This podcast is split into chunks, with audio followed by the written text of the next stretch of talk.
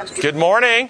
Good morning. We want to welcome Dean back from Israel. Yes. Yay.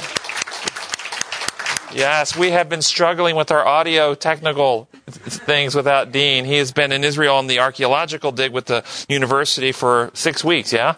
Yes, and he flew in Thursday? Friday. Friday. Got back yesterday. And he's actually awake and with us today. Yes, that's nice. Um, we want to remember Pat Hunt and her family as Pat Hunt's mother died this week. So remember her in our, in our prayers. And then the Granada family, as Barbara Granada has had surgery and is, is recovering, we want to remember her. And then, uh, as we have been praying for, for Dennis, who is undergoing chemotherapy, and my brother, and Boyd Buell, who um, I spoke to on the phone, and as you know, he had a, a brain bleed, and um, he is uh, he's stable, but there is still some uh, concerns about what direction to go on his treatment. So, all right, let's begin class with prayer. Our gracious Heavenly Father, we thank you for this opportunity to come and study. Our hearts are reaching out towards you, and our minds are, are wanting to contemplate the themes of your kingdom.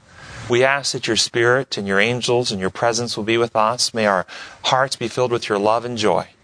We pray that you will give us wisdom as we move forward to, to co- coalesce together and, and join our hearts and minds in fellowship that we can uh, join our resources together to promote this message about you. May avenues open that this message may go forward and, and change hearts and minds.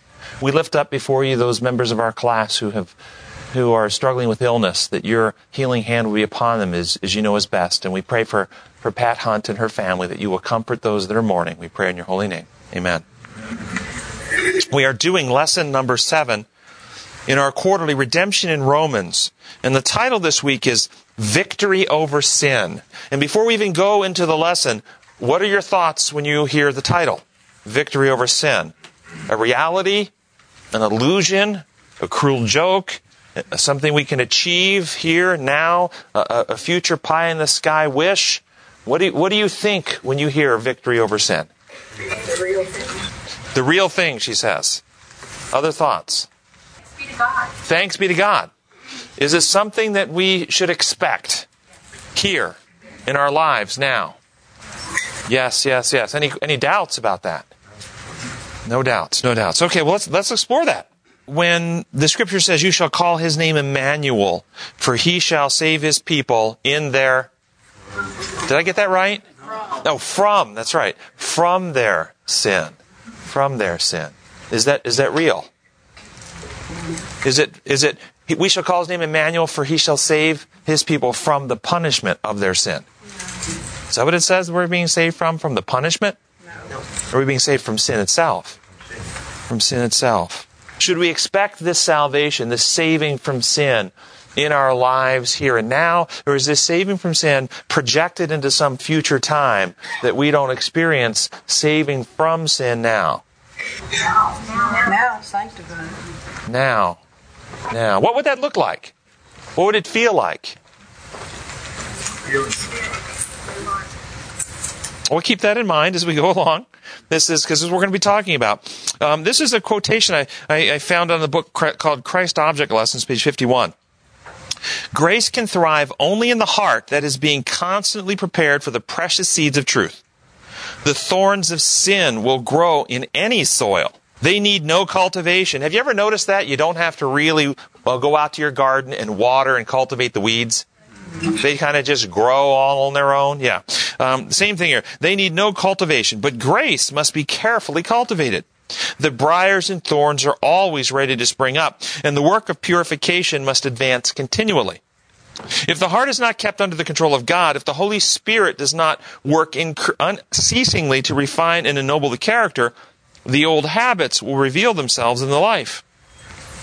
Men may profess to believe the gospel, but unless they are sanctified by the gospel, their profession is of no avail.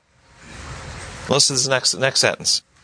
If they do not gain victory over sin, then sin is gaining victory over them.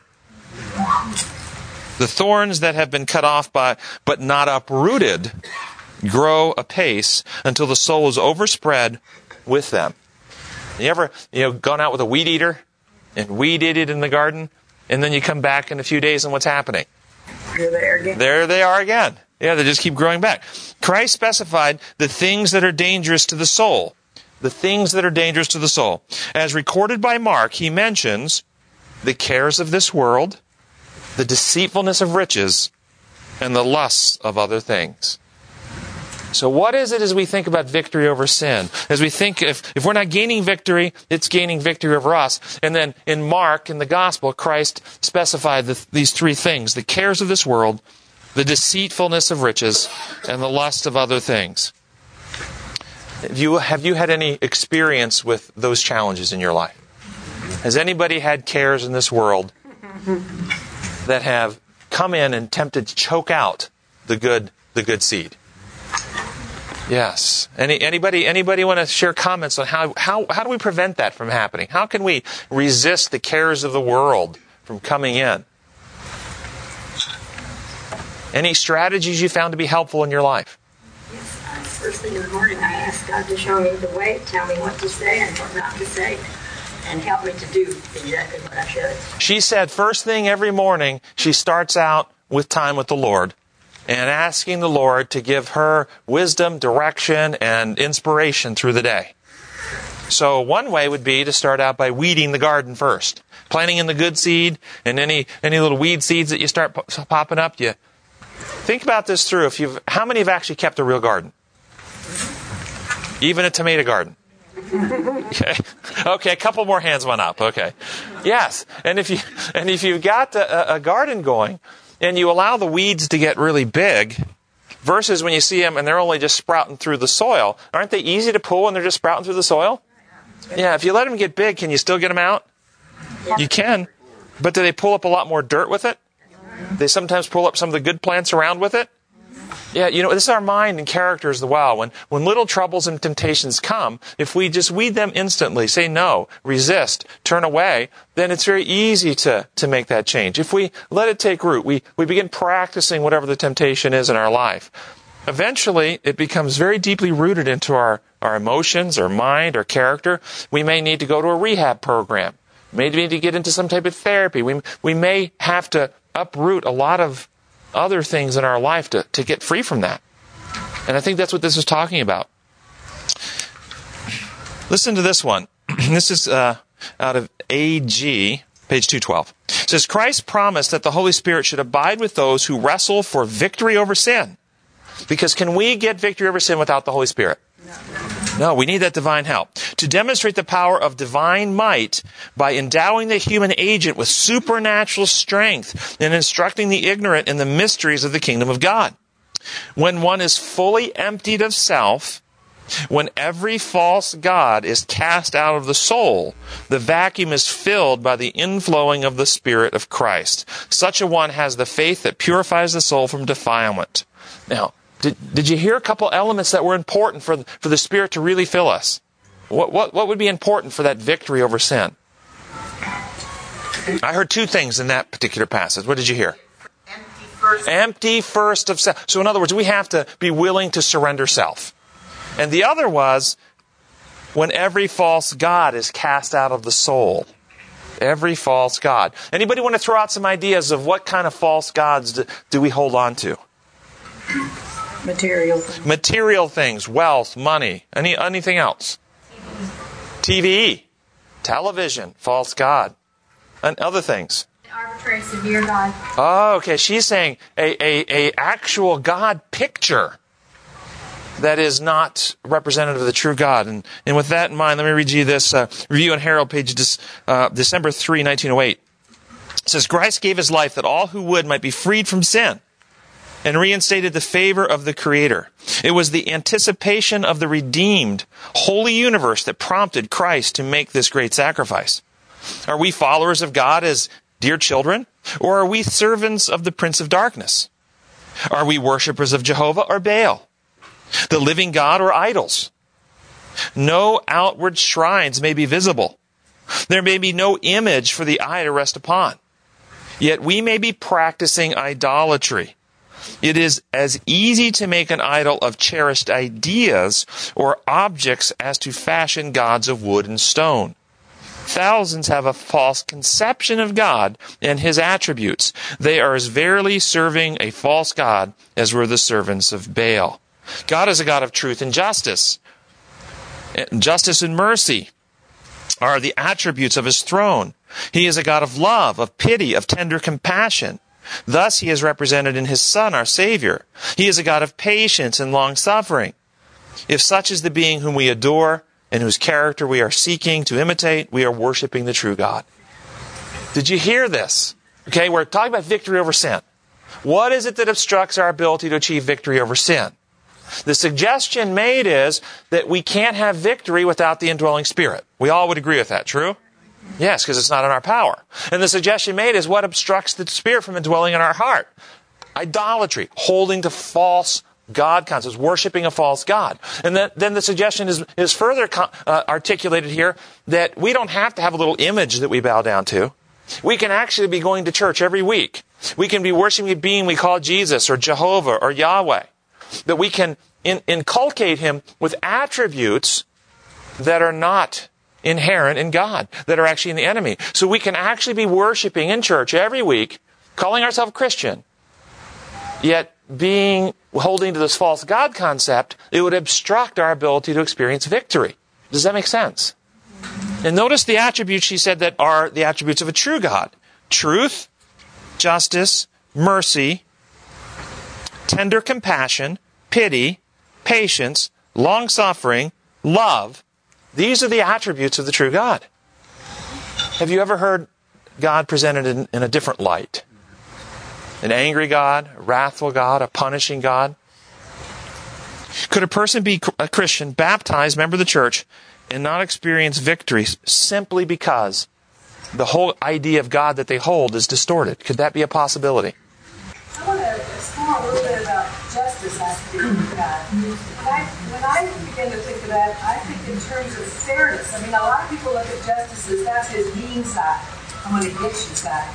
I look at justice as fairness, where he doesn't um, unduly give credit to somebody who doesn't do it, who doesn't deserve it, and unduly, you know, discredit people, where he treats everybody fairly and rightly.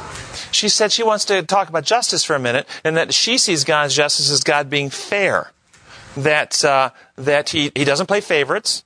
That it's not simply about an arbitrary imposition of penalties, but it's it's people being treated based on their own what condition. You can't you can't um, buffalo God. He sees who he sees the truth, and he deals fairly with people. Justice in any system, would we not agree that in any system of government, that justice is based on the, the presiding law of that jurisdiction? Mm-hmm. Isn't that what it's based upon? In our, in our government in the U.S., what's the ultimate um, uh, arbiter of justice or, or, or, the Constitution of the United States uh, interpreted by the Supreme Court? That's its job to interpret the Constitution. That's what our justice system is based upon. Uh, what is the basis of justice in the government of God? What is His government built upon, based upon? Love. It's the law of love. So justice in God's kingdom will always be predicated or built upon or interpretation or extrapolation or an expression of the law of love. That's what justice always looks like with God. He always does the right thing, always does the reasonable thing, always does the, the just, the just, right, reasonable, healthy thing. That's what God always does. Yeah. And I think sometimes we project our human ideas of justice onto that. What about the statement where it says in Scripture, be perfect as your Father in heaven is perfect? Is that an encouraging statement for you to read? No. She said no. Yes. Yes. Because the context is he makes rain to shine on the just and the unjust. He treats us with the same benevolence. So God is the same yesterday, today, and tomorrow, regardless of us. So our benevolence to others should be also uh, not just because we happen to like one person than another. Well, you should call me on this because I did something that we, we do very commonly in Christianity. I plucked a, a verse up out of Scripture and I threw it out at you. Be perfect as your Father in heaven is perfect. You should say, wait, let's read that in context. What's happening there? What, what does it mean? What, what was Christ talking about? See if this makes a difference for you. This is Matthew 5, 43 through 48. It says, You've heard it said, love your neighbor and hate your enemy. But I tell you, Love your enemies and pray for those who persecute you, that you may be sons of your Father in heaven. He causes the sun to rise on the evil and the good, and sends rain on the righteous and the unrighteous. If you love those who love you, what reward will you get? Are not even the tax collectors doing that? And if you greet only your brothers, what are you doing more than others? Do not even pagans do that? Be perfect, therefore, as your heavenly Father is perfect. Does that change the whole tenor of what that means to you? Yeah. How do you hear it now? What's it mean to be perfect as Father in heaven is perfect? To love as he loves. To love others, to not be prejudicial, to not be self centered, to not be arrogant, to not be bigoted, to not be egotistical, to actually really care about other people, that you want to help other people. Isn't that what it means? Yes. Yeah. Does that take a lot of pressure off? Have you ever heard this growing up? Be perfect, and then and then your mind immediately started going to all the list of behaviors you have to do. Mm-hmm. Exactly. Boy, and that's an impossibility, isn't it? Yeah. Yeah.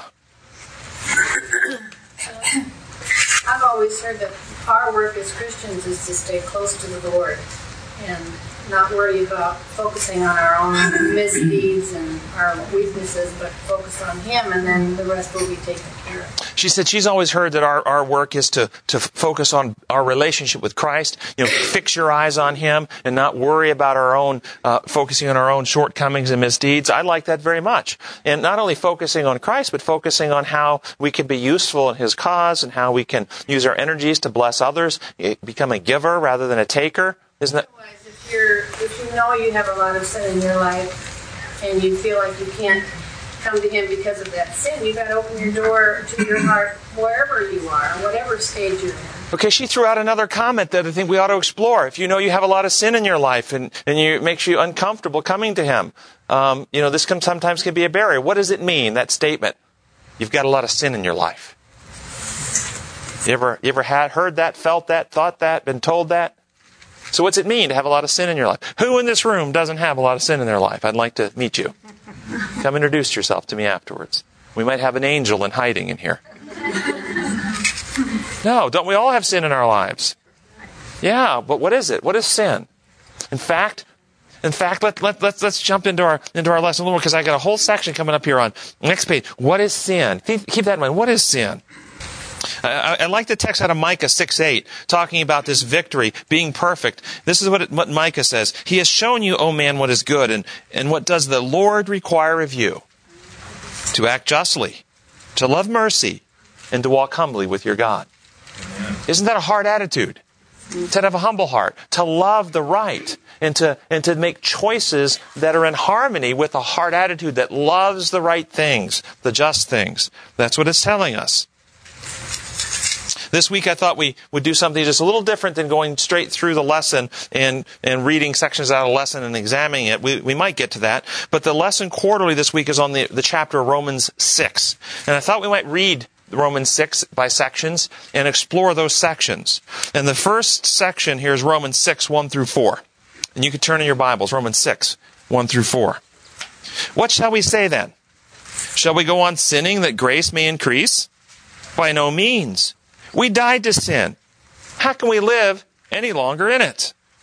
Or don't you know that all of us who were baptized into Christ Jesus were baptized into his death? We were therefore buried with him through baptism into death in order that just as Christ was raised from the dead through the glory of the Father, we too may live a new life. Would anyone like to explain that? What does that mean? We've read the words. What does it mean? How about this one? What does it mean to die to sin? What does that mean? To die to sin. We just talked about sin. What does it mean to die to sin? Is it is and so now we need to she says die to self. Oh, I like that. We need to maybe answer that question. What is sin? We're going to die to it. What is it? Is it a commodity? Something that could be transferred from person to sacrificial animal. Something in your mind. Something in your mind, she says. Is it something that's, uh, that is uh, a, record that we die to our records? Something recorded in heavenly books that we're judged by. Is that what sin is? Yes. we have to look at sin and ask, is it a noun, is it a verb, or is it a condition? Think about the uh, putting these little things on the head of the goat and taking it out into the wilderness, you know, and or putting them in the bottom of the ocean, or, or maybe it's an action. He said, is, it, is sin a noun? Is it a verb? Is it a condition? We, we talk about putting these little things on the head of a goat or casting them into the deep sea. What, what does that mean? Yeah, good questions. I spoke to uh, uh, three, over 350 high school students uh, within the last year, and I passed out three by five cards. And I asked them to answer a question for me and write it on anonymously. What is sin? 350 high school students answered the question, What is sin? I won't read you 350 answers, but I've got some of the answers, and I thought you might find interesting what the high school students answered is, What is sin? And here's some of the answers an act against what God stands for. It is something that separates us from God. To do something that is morally wrong. Anything evil or unjust. Something that brings us down. The absence of anything good, anything not of God. Doing anything you know in your gut is wrong.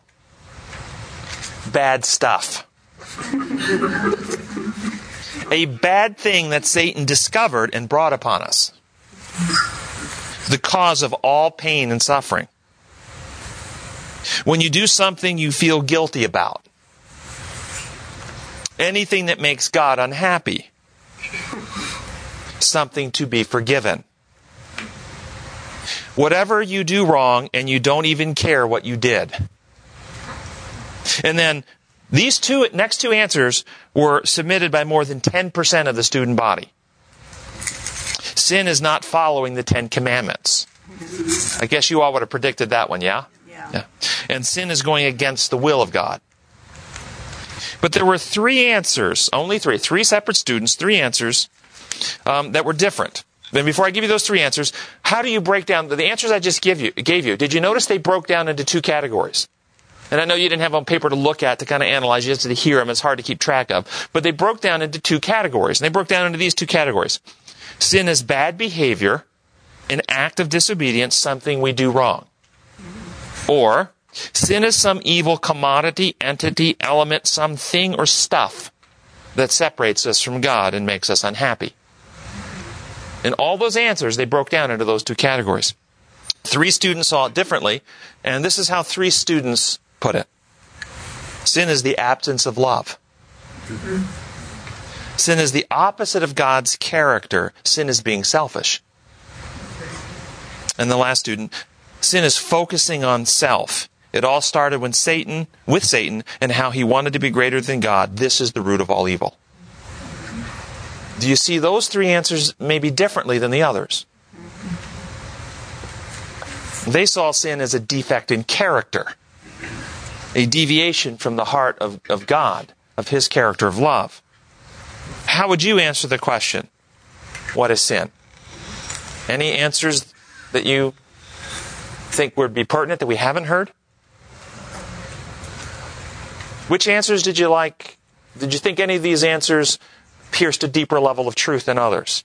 Last three. The last three. Did you did you agree more with the last 3 Yeah. But there's an element of truth in all of it, I think.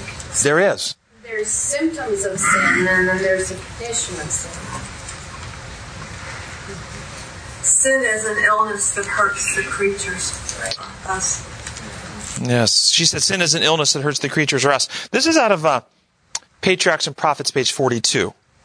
Satan's rebellion was to be a lesson to the universe through all coming ages, a perpetual testimony to the nature of sin and its terrible results. The working out of Satan's rule, its effect upon both men and angels, should show what must be the fruit of setting aside the divine authority. It would testify that with, with the existence of God's government is bound up the well-being of all the creatures he has made. Thus, the history of this terrible experiment of rebellion was to be a perpetual safeguard to all holy beings, to prevent them from being deceived as to the nature of transgression, to save them from committing sin and suffering its penalty. What did you hear was uh, one of the concerns or issues that intelligent beings were confused about in that passage? The nature of sin. The nature of sin itself is one of the mysterious questions, one of the areas of confusion that people have a hard time clarifying in their mind. The nature of sin itself. This has been a question. Satan's allegation, Satan's position is that sin is what? Harmless. Well, harmless. Okay. That there's nothing wrong with it. It's harmless. Yeah. Knowledge. Is knowledge, he says. What else? How about sin sin is a legal problem? That sin is legal, breaking rules. It's behavioral. That's what sin is. And God's position is that sin is a condition, a state of being, being out of harmony with the principle of love. Do you remember the passages we read last week? In the opening of the great controversy? Satan contended that the law of God could not be obeyed, and if man should disobey, that God could not forgive him. Remember this? Every sin must meet its punishment urged. Satan. This has been his position all along. That sin is a behavioral legal problem that God has to impose penalties upon and punish people for. God is allowing this whole demonstration partly to help clear up those accusations about himself.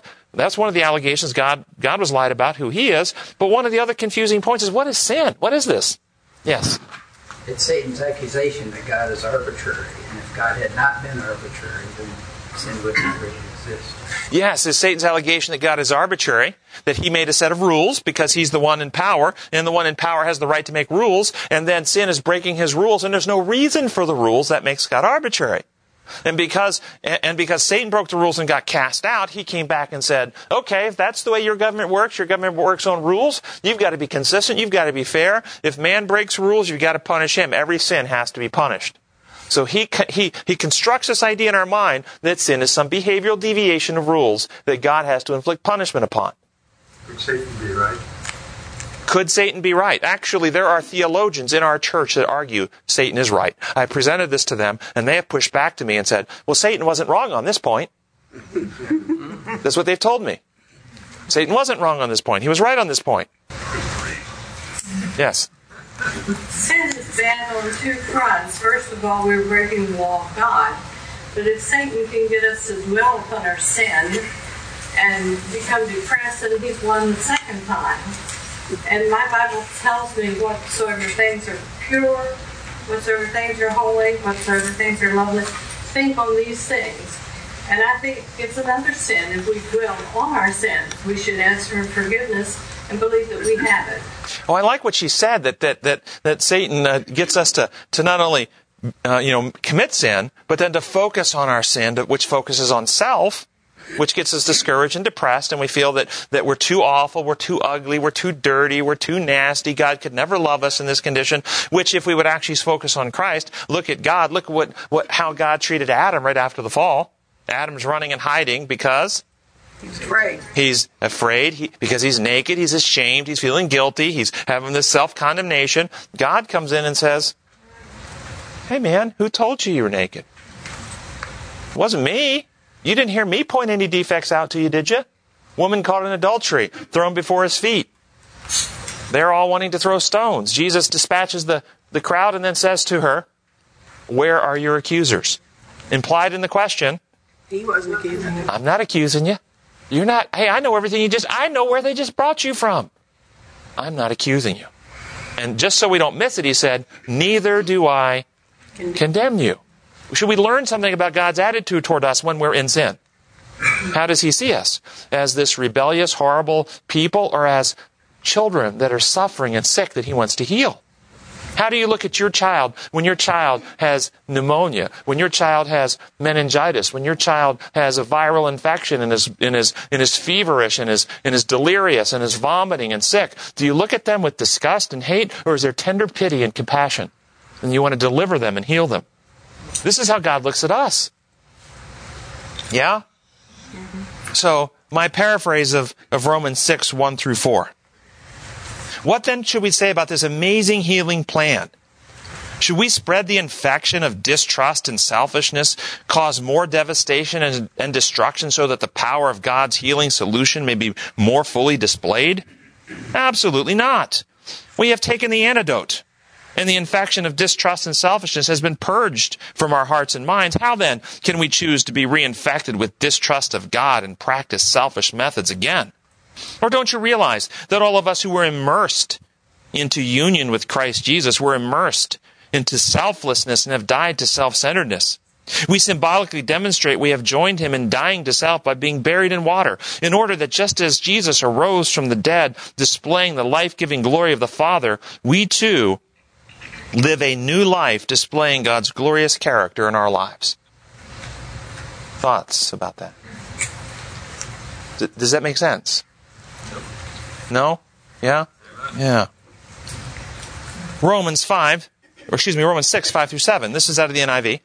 If we have been united with him in his death, we will certainly be united with him in his resurrection. For we know that our old self is crucified with him so that the body of sin might be done away with, that we should no longer be slaves to sin, because anyone who has died to sin has been freed from sin. How do you understand this?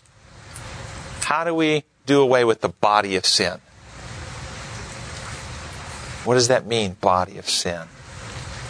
Should we begin chastising our flesh, inflicting wounds, beating ourselves, flagellating ourselves? Is that what we should do? No. Is, is the problem in the physical tissue? My big toe is sinful?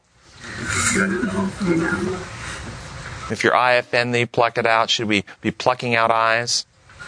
Should the person who has a pornography addiction, should we, should we pluck out their eyes and destroy the body of flesh? Is that what we should do? Is that what it means, the body of flesh, the body of sin? Yes. In mine, there's a, a note that says it may, be rendered powerless. So that the body of sin might be rendered powerless. Yes. How do we remember, rem- render it powerless? Is it talking about some biologically, you know, it says in Psalm 51, we are born in sin, conceived in iniquity. We are born little babies coming into the world. Psychiatrists will tell you are egocentric. Ego means self. Centric means centered. Our little baby's self-centered. Yes. Yes. How many little babies are eager to help mama get a good night's rest? No, they're not. Even how many uh, nine year olds and 10 year olds and 11 year olds and 13 and 14 year olds are still struggling with showing kindness and love to others, and they want what they want when they want it. We, we ever struggle with that growing up? I did. Am I the only one? My mom's shaking her head. Yes, I did. Yes, I did. I think you have to come to a recognition. It's almost like an inner self that says, I'm being tempted. I want to do this, and I'm not going to do it. I choose not to. It's like you understand that you have this other sinful character in you, and you recognize it, and then you um, deny it, it what it wants. It's like I don't know. It's like a split personality. Any practical any practical suggestions you've experienced in your life to share with uh, people and how do we gain this victory? How do we gain this victory? Are there uh, neurologically they're, they're, they're the prefrontal cortex, the part of your brain behind your forehead, is where you reason and think and, and weigh evidences. It's where you worship. It's where your conscience is. It's where you have altruistic, other-centered love and benevolence, kindness, compassion, grace, mercy. All this prefrontal cortex function. Deeper, more primitive structures of the brain called the limbic system where we experience lust, passion, aggression, irritability, fear, anxiety, selfish drives, all these things. Um, did you know that your neurons, your brain cells, just like your muscles, the ones you exercise get stronger? It's true. If you exercise neural circuits, they will they will expand, they will they will branch out, they will connect, they will recruit more neurons. If you leave them dormant over time, there's a pruning back uh, of the neural circuitry. Now, how strong would you be physically if you ate one meal a week? That's all. One meal a week. How strong physically would you be? How long would you survive? How long? Spiritually, Jesus said, unless you eat my flesh and drink my blood. He wasn't talking cannibalism. He was talking partaking of the word, ingesting into the character, think, putting into the mind the truth of God's kingdom. How often are we feeding our minds on the holy, all holy things of God? How often? Once a week in, in class here? We feeding every day. How about if you ate just one meal a day instead of one meal a week? One meal a day. How, how strong would you be? Stronger than one meal a week? Uh, yeah, but how about if you just ate one a day? Not, not two meals, and not three meals a day. One meal a day. Try it for the next month. See how you do. One meal a day. See what happens. One continuous meal all day. Okay? Yes. She says she eats one continuous meal all day, every day. Yeah, it's, yeah, then, then it's, okay. But actually, spiritually speaking, she's right. Spiritually speaking, she's right. You remember Daniel, three times a day would have his special prayer time set aside for the Lord. Paul tells us that we are to be in a continual state of prayer wherever we go. Are we to be partaking all day long, feeding our, our prefrontal cortexes? You see, when you study the Word, and I don't mean memorize the Word. Now, memorization is good, but memorization and regurgitation doesn't mean there's any thinking going on at all. You can memorize and regurgitate and not have a clue of what it means. Have you ever seen that happen? Mem- got, my, got my little star, primary class, did my memory verse, got my little star, don't have a clue what it means, but I can say it. Well, that's good. It forms a database that hopefully later, when we start thinking, we've got a database to pull from. So I think it's good we teach our children to memorize scripture, but shouldn't we teach them to think about what it means? And thinking about what it means requires the prefrontal cortex turn on.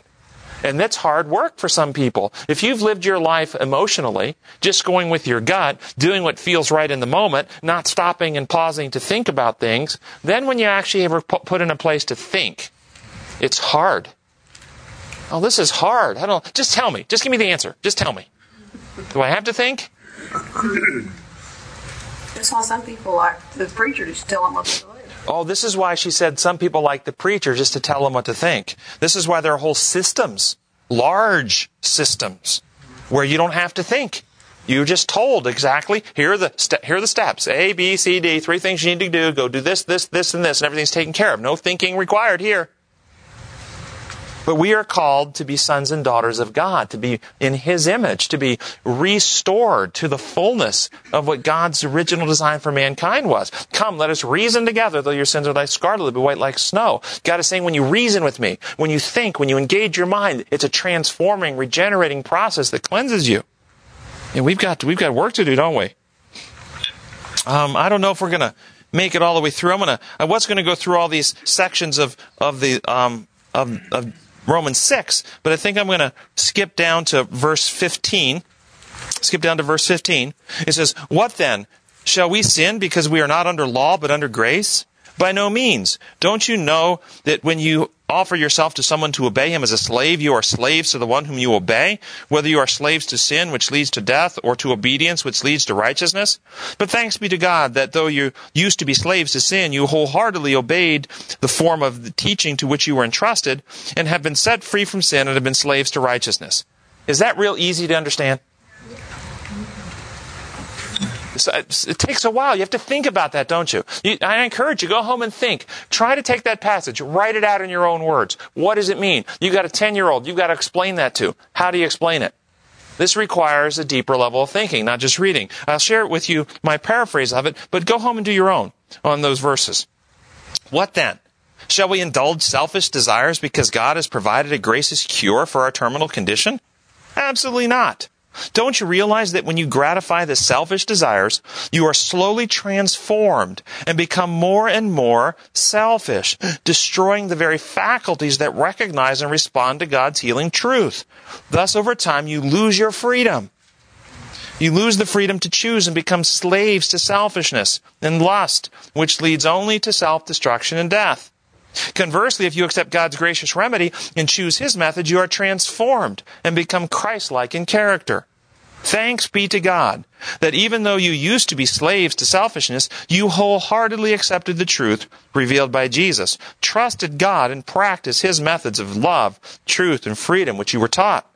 Therefore, you have been freed from distrust, fear, and selfishness, and have been bonded to love, truth, and liberty, doing what is right because it is right. Do you think I caught the meaning? Yeah. Does it make sense as to why we become slaves if we stay in that life?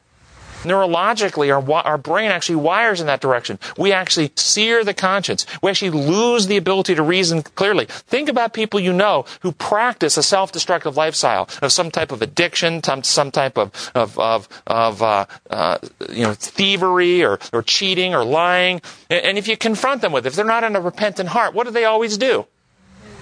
Make excuses, right? It wasn't me, it was the woman you gave me. If you didn't put that woman in the garden, God, I'd still be loyal to you. It's not my fault. It's hers. Externalization, projection, denial, distortion. This is what we always do. The mind is being warped by this process. That's what indulging in this activity does. It destroys the very faculties. We lose the ability to tell right from wrong. I saw a hand somewhere. Yeah. Yeah, I don't, I don't have the verses here, but in the story of Sodom and Gomorrah, it was not the Persian, perversions that was downfall. It was because they didn't take care of the poor. They had no feelings for those about them, and that led to all of the perversions. This is out of actually Ezekiel chapter 16, verse 49. Yeah. It says, Now this is the sin of your sister Sodom. She and her daughters were arrogant, overfed, unconcerned. They did not help the poor and needy. They were haughty and detest and did detestable things before me. Therefore I did away with them as you have seen. Yeah. What was it? Haughty, arrogant, un- inhospitable. Um, well, and, and people get confused on this. Anybody who thinks and wants to use Sodom and Gomorrah as God's judgment against homosexuality, just pull out Ezekiel 16, 49, and then ask them this question. What happens, what would have happened if the angels that came to Sodom would have came in the form of females, women, instead of males? And all the people of the city turned out and demanded to rape them and have sex with them. All the men. Would God have said, well done, you heterosexual men? No, this was not about sexual proclivities. This was about loss of hospitality. This was about a uh, a willingness to exploit and and and damage another human being for self gratification of any sort. Lack of love, lack of self sacrifice, hard heartedness, selfishness, which is just the opposite of God's character of self sacrificial giving. Yeah, that I think that's a great point to put out. Sabbath lesson fourth and fifth paragraph says, In the Bible, to sanctify means to dedicate, usually to God. Thus, to be sanctified is often presented as a past completed act. For example, all them which are sanctified, Acts 20:32. The sanctified ones in this definition are the ones who are dedicated to God. But the Bible usage of sanctify in no way denies the important doctrine of sanctification or the fact that sanctification is the work of a lifetime. The Bible strongly endorses this doctrine, but it generally uses other terms to describe it. And he, what did, what did you think about you read that? It endorses it, but doesn't use these terms to describe it. Yes. Sanctification is the work of a lifetime, the way marriage is the work of a lifetime. She says sanctification is the work of a lifetime, the way marriage is the work of a lifetime. Does that mean that the antediluvians had an advantage on sanctification since they had eight or nine hundred years? And we are disadvantaged. We only get at the most 110. Did they get an advantage if it's a work of a lifetime? Been to their advantage Could have been. Didn't seem or to be. disadvantage. Well, had- we have evidence to show it was not. Give me some evidence. Evidence, evidence, evidence. Yes, where? I was just going to say, going back to other thought, time really doesn't matter. God can do anything in a, in a blink of an eye. So the amount of time would mean would lead to what my inputs might be to accomplish the task. If I left it up to God, that doesn't generally take. I like this. I like this idea that uh, that God can do anything, anything that's within His power to do. Are there some things that are not within His power to do? Oh, okay, all right. So God could do it, but yeah. So we might be a hindrance to Him. Eh, so- okay, I like that. Yeah. Okay. Good. Yes. Um, but evidence. Are there some evidence? Because I, I think you're completely right. Can we look into Scripture and see evidence that the antediluvians did not have an advantage? Yeah. The flood. It came down to one righteous man on earth. Okay. Seven generations of. Okay, so those are people who weren't weren't interested in being sanctified. How about if they were interested in being sanctified? Would would having a longer life be an advantage? How- thief on the cross. thief on the cross. Uh, thief on the cross was saved. Was was he? Um, uh, well, I guess the, the, what, I, what my mind jumped to was Enoch. He was sanctified to the point he could walk into heaven without seeing death. Three hundred years. But what about Elijah? Now Elijah had that same transforming experience in how many years? Less than seventy. I don't know how old he was.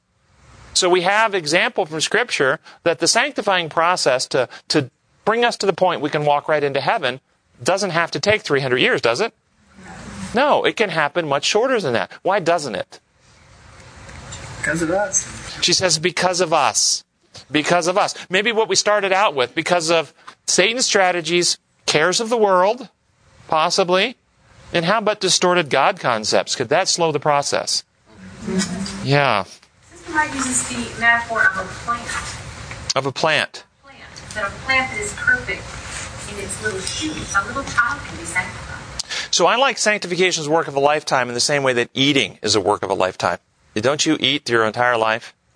And when you stop eating, Yeah. and we just use that metaphor spiritually, partaking of Christ. It is a work of a lifetime to continue, and through all eternity, won't we be still partaking of Christ? Through all eternity. So I, I kind of look at it that way, rather than this idea of, God, okay, we are sanctified by senility. the older we get, we're just too worn out to sin anymore. Is that how it works? No, they can become as selfish as babies. Okay, she said, no, they can become as selfish as babies. That's what she said. You know? So no, that's not the way to look at it, but I've heard it kind of talked about that way before, so hope you all knew I was jesting when I said that. Okay? Can, can one be, um, justified? We talked about justification last couple of weeks. Can one be justified without being sanctified? You know how the theologians like to dissect that? You're justified, but you're not yet sanctified. Can you actually be justified without being sanctified? You can't. It's not possible. If you're justified, you're, you're sanctified. daily process. Exactly right. In Sunday's lesson, in the second paragraph, it says Paul follows an interesting line of argument in chapter 6 as to why a justified person should not sin. To begin with, he says that we shouldn't sin because we have died to sin. Notice this. Hope you all were thinking as you read your lesson this week. Because if you read the previous lessons, lessons four and five and six, the three, previous three lessons, they were making this argument about justification is something that's declared. Justification is something that's reckoned. Justification is something that's accounted. Remember this? This is the, ar- the position of the lesson. Notice here, it says that Paul's argument is that the justified person should not sin because the justified person has died to sin. T- does that mean that the justified, if you've died to sin, is that a change in the sinner? Yeah. Is that something that's just declared? He's saying the justified person has been has been declared to have died to sin, No. Or have they died to sin? Yes. You see, justification is not simply some declaration by God, some accounting mechanism in heaven, some angelic record bookkeeping thing uh, going on where God, God has now made some waft of his magic heavenly wand where he sees us in a condition we're not. Justification is an actual transforming process that we have died. Something changed in us. We have been moved from a position of distrust and at war with God where we don't like him, we don't trust him, we don't want him in our life to a position where we now have faith, as, as it says in uh, Romans chapter 4. Abraham had faith in God. He trusted him. He's died to self seeking and now trusts God to regenerate him. That is a transforming process. That's what justification is setting the sinner right with God in heart, in mind, in character. Don't be tricked into this other thing that justification is doing something to God so that God can look at us in a way he never saw us before. That goes back to that idolatry thing, to having a God construct that makes it hard to trust Him. Monday's lesson, first paragraph, says the word reign shows that sin is here represented as a king. The Greek word here translated reign means literally to be a king or to function as a king. Sin is all too willing to assume the kingship in our mortal bodies and dictate our behavior.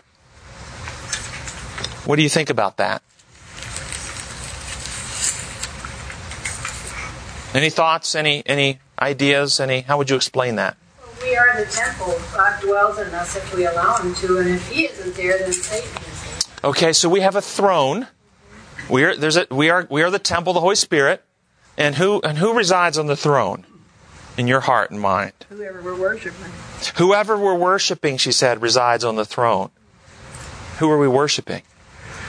Can some people worship themselves? Yeah, sure. Lots of people. Mm-hmm. Yes. When we're saying worship, aren't we saying by beholding we become changed? It's a, it's a, it's a state of mental uh, ascension to Admiration. Yeah. admiration. Yeah. Worship. Finding something worth. Yes. Yes. with the the word worth. So if we Worship. value ourselves more than something, or we value watching TV more than seeking God, then we are worshiping that. And by beholding, we become changed. And this change, by the way, is, is quite fascinating. Um, we aren't just changed in, in the things we believe, which we are changed in the things we believe, but we are changed all the way down the molecular level.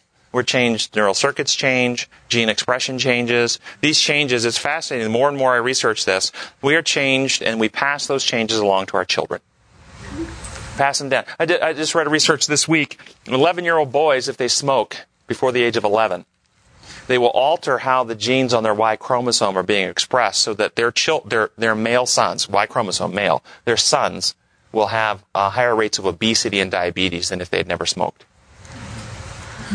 They change themselves. Our behaviors change. That's just one example. There's many, many examples like this. So when we look at God's principles and what He teaches us, and a lot of people take this attitude, hey, it's my body. I can do with what I want. I'm not hurting anybody but me. Not so. Not so. You're hurting yourself, your children, your grandchildren, your great grandchildren, your great great grandchildren. You're hurting it down the line because you're changing how your genes are being expressed, passing that along and giving disadvantages to generations to come. This is what you see in the history of mankind because God made us incredibly. He made us in His image with the ability to create beings in our image. And so as we change ourselves either into more godliness through His grace, through surrender, through allowing the Spirit to dwell, to making healthy choices in lifestyle, we will actually change ourselves physiologically all the way down to the DNA level and we will pass along to our children advantages. If we live a, a uh, indulgent life, if we live a self-centered life, an arrogant life, a, an angry life, we will change our genetic expression and pass along disadvantages to our children. And you look at this through the history of mankind and what happened since the fall. There have been progressions of de- decay and deterioration happening as more as, as society and people became more self-indulgent.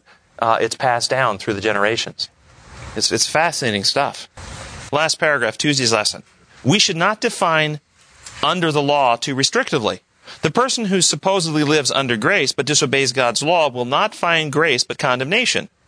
Under grace means that through the grace of God as revealed in Jesus, the condemnation that the law inevitably brings to sinners has been removed. Thus, now free from this condemnation of death brought by the law, we live in newness of life, a life characterized and made manifest through the fact that being dead to self, we are no longer slave to sin. Somebody want to explain very clearly what that meant? Did y'all follow that? Did it just like, oh, that just was so clear? What did it mean? What did it mean? Should we speak words that are easy to understand? Do we explain stuff? Um, what does it mean, condemnation the, that the law inevitably brings? Where does condemnation arise? Jesus said in Matthew that it's by your words you will be justified and by your words you will be condemned.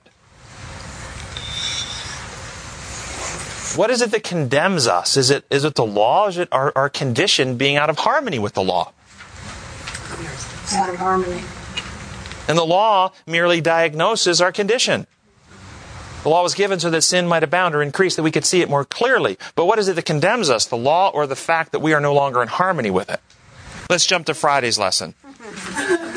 Because in Friday's lesson, the second paragraph, talking about a profession of Christianity without corresponding faith and works will avail nothing. No human can serve two masters. The children of the wicked one are their own master's servants to whom they yield themselves to uh, yield themselves servants to obey. His servants they are, and they cannot be the servants of God until they renounce the devil and all his works. It cannot be harmless for servants of the heavenly king to engage in pleasures and amusements which Satan's servants engage in. Even though they often repeat that such amusements are harmless, God has revealed sacred and holy truths to separate his people from the ungodly that purify them. Notice that sentence. It cannot be harmless to engage in these, in these things. And I wanted to throw one more uh, quote in there. This is out of Signs of the Times, April 15, 1886. It says, As the supreme ruler of the universe, God has ordained laws for the government not only of all living beings, but all the operations of nature. Think this through. There are laws that govern nature, are there not? Everything, whether great or small, animate or inanimate, is under fixed laws which cannot be disregarded.